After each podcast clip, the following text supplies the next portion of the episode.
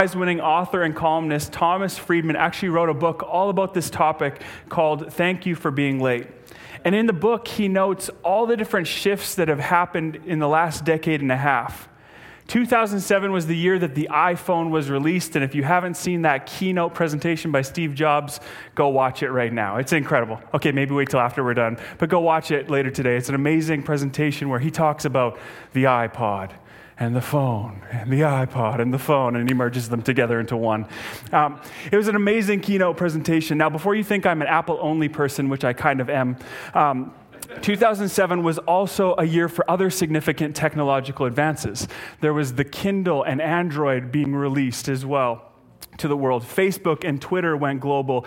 Airbnb was founded, and Google bought YouTube, all in the year 2007. 2007 was a year that sociologists are now looking at and studying as a major inflection point in our recent human history. Because with all these incredible technological advances, we became faster and more connected than ever before. If you think about it, from 14 years ago until today, now about 90% of Canadians walk around with a supercomputer in their pockets at all times. If you want to know what's going on in the score of the game, you can check instantly. If you want to find out the weather for the next week, you can find that out. If you want to connect with someone anywhere in the world, they are a text, call, FaceTime, or email away. If you want to get that new book that you've been dying to read, it's one click away and it can be delivered tomorrow. Or if you don't have the patience to wait until tomorrow, it can even be delivered digitally right now. Shopping has become easier and more convenient than ever with services like Amazon, which send out parcels to the same day, but because we live on the island, we really get it next day. Not only has shopping become easier and more convenient, our ability to access television shows and content has also become increasingly easier through services like Netflix, Disney Plus, and other streaming services. We can now watch whole seasons of shows and an entire library of movies whenever we want. Lindsay and I, just during this COVID pandemic, we, have, we were watching a, a series, WandaVision, on Disney Plus, and they released episodes weekly. The nerve of them we had to wait an entire week for a new episode. That is so old school. These changes have made our lives easier and more convenient in so many ways, but they've also come with some unexpected quirks to them. With all these advances and jumps forward with speed and convenience, we've now unconsciously begun to expect things to happen for us in a matter of seconds. As I said earlier, researchers are studying the effects of how we've changed over the last decade and a half, and some of the findings are a little bit interesting or maybe even troubling. We don't have time to talk about that whole field of research today, but I want to focus on one area specifically as we talk this morning, and it's our patience, or should I say, our lack thereof. A study out of the UK last year revealed that our thresholds for patience are lower than ever before. People get frustrated if they have to wait 16 seconds for a web page to load. 25 seconds if they have to wait for a light to change in traffic, 22 seconds if a streaming service doesn't load the episode that they're trying to watch. 30 seconds if they have to wait in line. And if you go to a restaurant to eat something, if the food isn't on your table within 14 minutes, you are frustrated. Now, if I'm being honest with you, some of those times actually probably sound a little bit long, don't they? if you click on a web page and it doesn't load within 16 seconds, I'm, I'm like, maybe more like five probably. Our, our thresholds for pain, or not for pain, for, for patience are so low right now.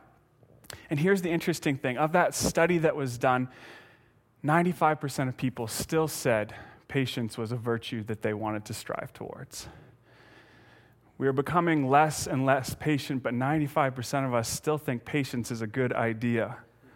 Life has become more convenient, but as a result, we have become less patient. And our patience is slowly turning into a muscle that is atrophying and shrinking away. With that super encouraging thought in mind this morning, I want us to read a passage in Scripture and think about how this lack of patience might affect how we interact with this passage from Ephesians today. So, we're going to turn in our Bibles this morning to Ephesians chapter 4. If you don't have your Bibles with you, it'll be on the screens for you to follow along. Ephesians chapter 4, starting in verse number 1. It says this Therefore, I, this is the Apostle Paul speaking to the church in Ephesus, a prisoner for serving the Lord, beg you to lead a life worthy of your calling, for you have been called by God. Always be humble and gentle because be patient with each other, making allowances for each other's faults because of your love. Make every effort to keep yourselves united in the Spirit, binding yourselves together with peace. For there is one body and one Spirit, just as you've been called to one glorious hope for the future. There is one Lord, one faith, one baptism, one God and Father of all, who is over all, in all, and living through all. Now, in a world that is becoming increasingly less patient, what do we do with the apostles' encouragement to be patient with one another? It's the question I want us to look at for the rest of our time together today. But before we jump into answering and looking at what this text has to say about patience, if you are new with us today, we want to welcome you. We, were just starting last week this series called One Another. And Pastor Sean kicked it off this last week by, by explaining to us that the majority of the New Testament has to do with living life with one another. The, the, the, pastor Andy Stanley puts it this way the primary activity of the church was one anothering one another. I don't know if that's a real English phrase, one anothering, but the, you get the idea. The point of the New Testament, in so many ways, is how we actually live life in community with each other. Last week, Pastor Sean opened up by looking at a, a verse and a passage that's foundational for our entire series and everything that is to come in the weeks to follow. He looked at Jesus' words and showed us that how we love one another is mission critical for us as followers of Jesus. Jesus puts it this way in John 13 By this, everyone will know that you are my disciples if you love one another. What an incredible and powerful promise that if we put these one another's into practice and if we live these things out, not only will it make our community better, but the world will actually know the love of God through how we love one another. God today is encouraging us that we need to pay attention to how we live in relationship with the people sitting beside us in this room today, with the relationships that we have in church community. And today we look specifically at this call to be patient with one another. Now, if we turn back to that Ephesians 4 passage that we just read a moment ago, the first thing that the Apostle Paul says in it is to live a life worthy of the call that we have received because we have been called by God. He says this phrase before we get to be patient with one another. Patience is tied to this essential calling that we have as Christians. We've been called by God to share the gospel with people and call them to enter into life alive to God. We believe that Jesus has risen from the grave, and now we give our total allegiance and devotion to following him and his way of life. And we've graciously received the love of God through Jesus, and now we get to invite others into that love as part of our calling. As Pastor Sean reminded us last week, we are essentially Christ's ambassadors or his representatives on this earth. That is our call. Paul says then, because of this big call, because you are the primary picture that most people will see when they're trying to figure out who Jesus is and what Jesus is like, you are the representative of that. Because of that big call, live up to that call live up to that standard, that high standard. And as we do, God's love will show through us. Live up to that call. And one of the primary ways that we can live up to that call is the next sentence or the next phrase always be humble and gentle. Be patient with each other, making allowance for each other's faults because of your love. In this world that we talked about at the beginning, where we are becoming less and less patient, our impatience starts to creep into our relationships, doesn't it? Our impatience starts to, to rear its ugly head when we, when we think about living life together with other people. 95% of us desire to be more patient, but we struggle with it. And this passage can teach us a great deal about patience this morning. The first thing that it can teach us is that patience is humility and gentleness in action. Patience is a choice to love and serve someone else ahead of yourself. Nothing has challenged me over this last season to grow in patience quite like becoming a new dad. Any parents in the room resonate with that sentence? My son is amazing. He is cute. He is the best answer to prayer that we could have ever received, but that doesn't mean that there haven't been challenging days too. Over the first few months of his life, uh, he had colic, and so he would cry often. And, and I, I'd be holding him and I'd be recognizing my own lack of impatience, my own impatience you know, it'd be an hour of crying, and I'm like, You're fed, you're changed, everything should be good. What is going on? Why are you still crying? And I just feel this frustration and this impatience growing in me. And I'm like, What is going on? I can't control him, I can't change him. Everything I've tried doesn't work. And I just recognize this impatience in me. And I had to pause multiple times over the first few months of my son's life and go, God, give me the patience, because I don't have it in me. God, give me the gentleness because I don't have it in me. Being a, a, new dad has been such a gift in so many ways, but it's been a challenge. And within this challenge, I feel like God has lovingly shown me that there is a gift baked into it. It was a reminder that life is not all about me. It's a reminder that I have this little one now that I get to care for and I have the opportunity to allow myself to be interrupted and inconvenienced so that I can love my son better. Each time I'm in the middle of something and he needs me to get up because he's crying, each time I can help him with something, it's an opportunity to choose patience over frustration. It's putting his needs ahead of my own. And I'll be honest, I still do not get this right. I'd be lucky if I bat 50% with this. I have a long way to go, but this is an invitation that I believe the Holy Spirit is giving to me to grow in patience, to allow Him to build that fruit in my spirit of becoming more patient as a person. And I think practically this is what it looks like to partner with the Holy Spirit and allow Him to bring the fruit of the Spirit alive in our lives. When we pray for patience, often what we get is opportunities, hey? I was talking with someone about this recently, and they just said, I stopped praying for patience a long time ago. but this is the opportunities that are baked into the challenges that we find around us an opportunity to grow in patience and to partner with the Holy Spirit, because patience is the first fruit of the Spirit listed in Galatians. Joyce Meyer says the opposite is this impatience is a fruit of pride. Pride is when we live life focused inwardly, focused on ourselves, thinking that we deserve more, thinking that everything should be focused on us. And humility is the converse of that, it is the flip of that. It is putting others' needs ahead of our own. The way it's put in Philippians chapter 2 is this Don't be selfish. Don't try to impress others. Be humble, thinking of others as better than yourselves.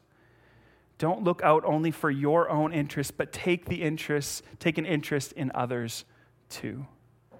In this world where we are becoming more and more impatient because more and more is given to us quickly and with expediency, it's a challenge to be patient with other people.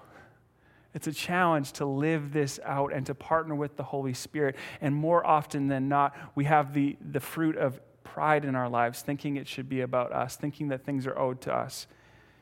But Jesus is inviting us this morning to grow in patience because that's what gentleness and humility really is in action patience. The second thing that we can see from this passage this morning is that patience leaves room for difference and faults. Pastor Sean last week in his message said that every human being needs two things, and he was talking about these two things attachment and authenticity. Attachment means being connected in relationship, being known by other people. And authenticity means that you don't have to hide or pretend that you're something that you're not. You can be fully loved and fully known. And that is the desire that all of us have in our hearts as human beings. And patience is how we practically live that out in community. Patience leaves space for other people. And as the restrictions begin to be lifted and we start living life together more and more, it's going to take patience to be in relationship with other people who are very different than us. If you want a clear example of this, look at the life of Jesus and his 12 disciples. As you read through the New Testament, time and time again, Jesus is patient with his 12 disciples. He called a, a, people with messy backgrounds, messy stories, and people who didn't have it all together. He called fishermen, freedom fighters, and traitors to the Jewish people. He called people who would abandon him in his hour of need and let him down. He called people who thought it was all about them and were focused on who would be the most famous and powerful. He called people who wanted to exclude those who were different. He called people who were impatient, had short tempers, and sometimes said the wrong thing. And he called people who were fearful and doubted them. He called people who got it wrong a lot of the time. Does that sound familiar to any of us today? Because I see myself in, in that list of things. I'm someone who gets it wrong a lot of the time. And this same Jesus who called his first disciples calls out to you and I to follow him today.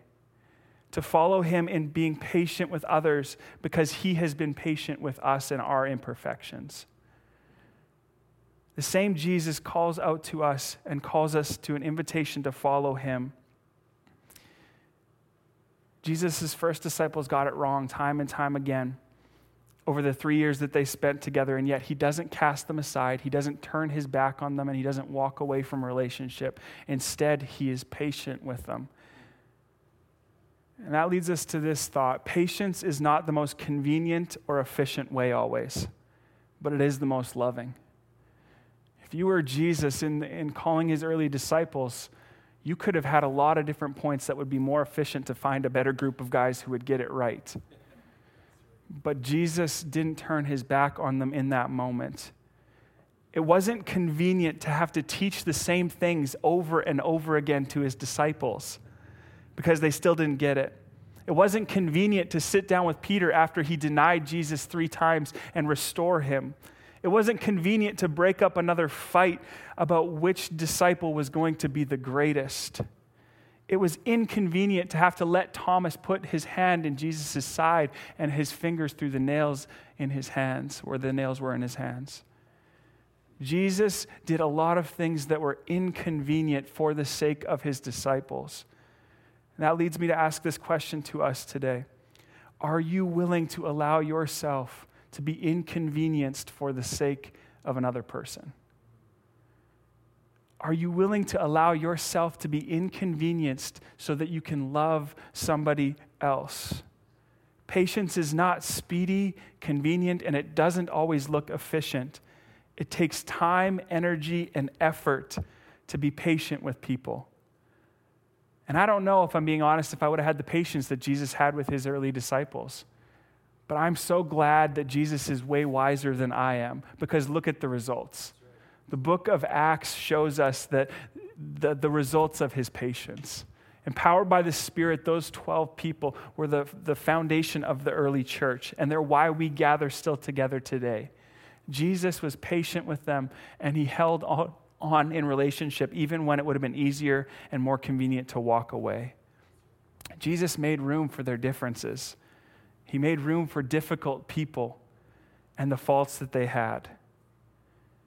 How do you respond to other people's differences today? Are you focused on how they're an inconvenience to you, or are you focused on the opportunity that you have to love them? Jesus is patient with us and he leaves room for our faults, and how he gives us the opportunity to extend that same grace to other people as we live life in community.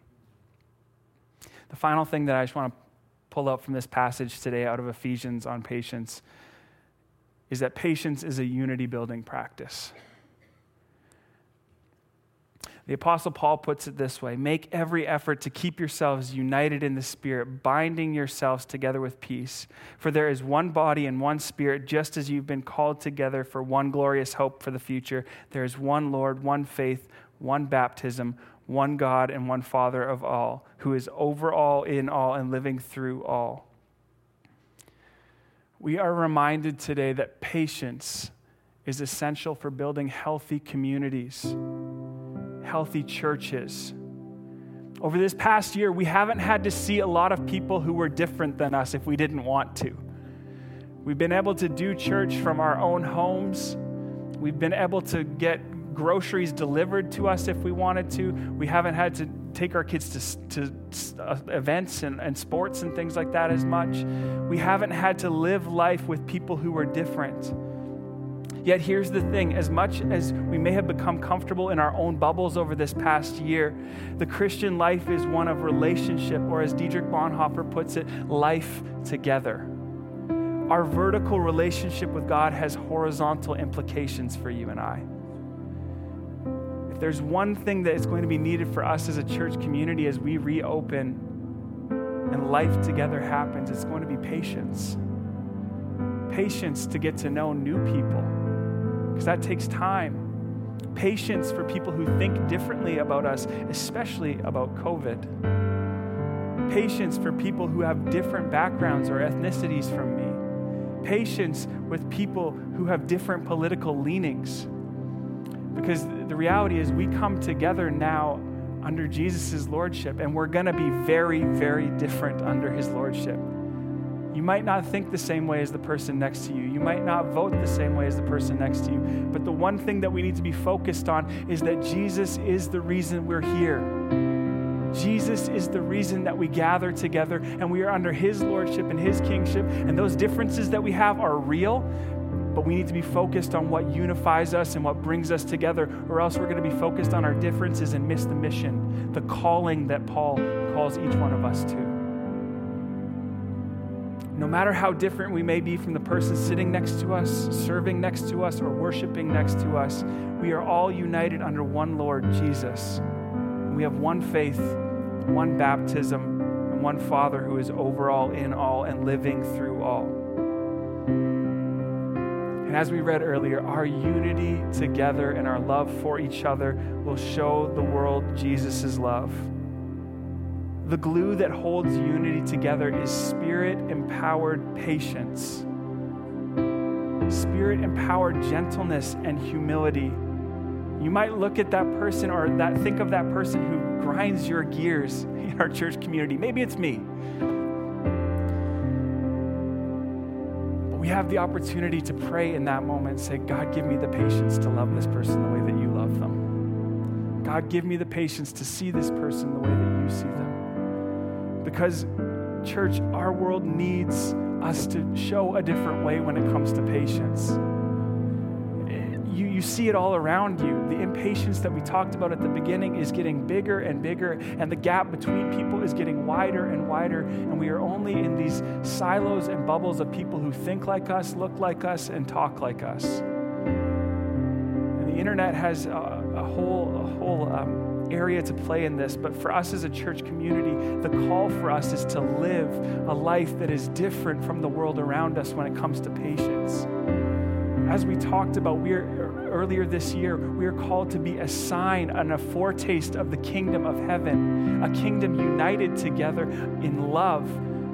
It doesn't mean that we're going to be exactly the same, but we have an opportunity to show the world a different way by how we live life together. And that is the invitation that we have today, church.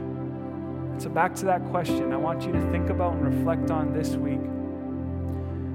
Are you willing to allow your life to be interrupted or inconvenienced for the sake of loving someone else this week? Are you willing to, to enter into that conversation with that person who's difficult or socially awkward?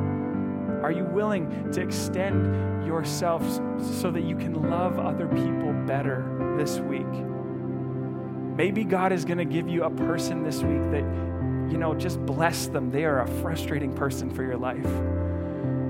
But baked into that challenging person for you is an opportunity to grow in patience, an opportunity to grow in the fruit of the Spirit and to allow God and His life to come even more alive in you.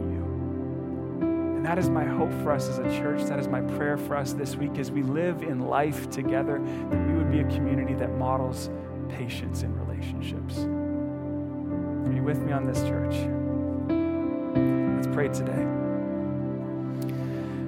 Jesus, thank you that you give us that high calling of being your ambassadors, of being your people.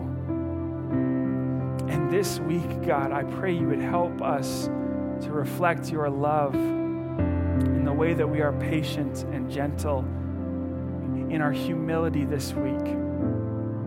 Help us, God, when we are so focused on ourselves, to take our eyes off of ourselves for a moment, to put the needs of somebody else ahead of our own for a moment this week, for the sake of love and for the sake of unity. Help us as a church community to be focused primarily on the things that unite us and bring us together. And where there are differences, help us to have patience for one another.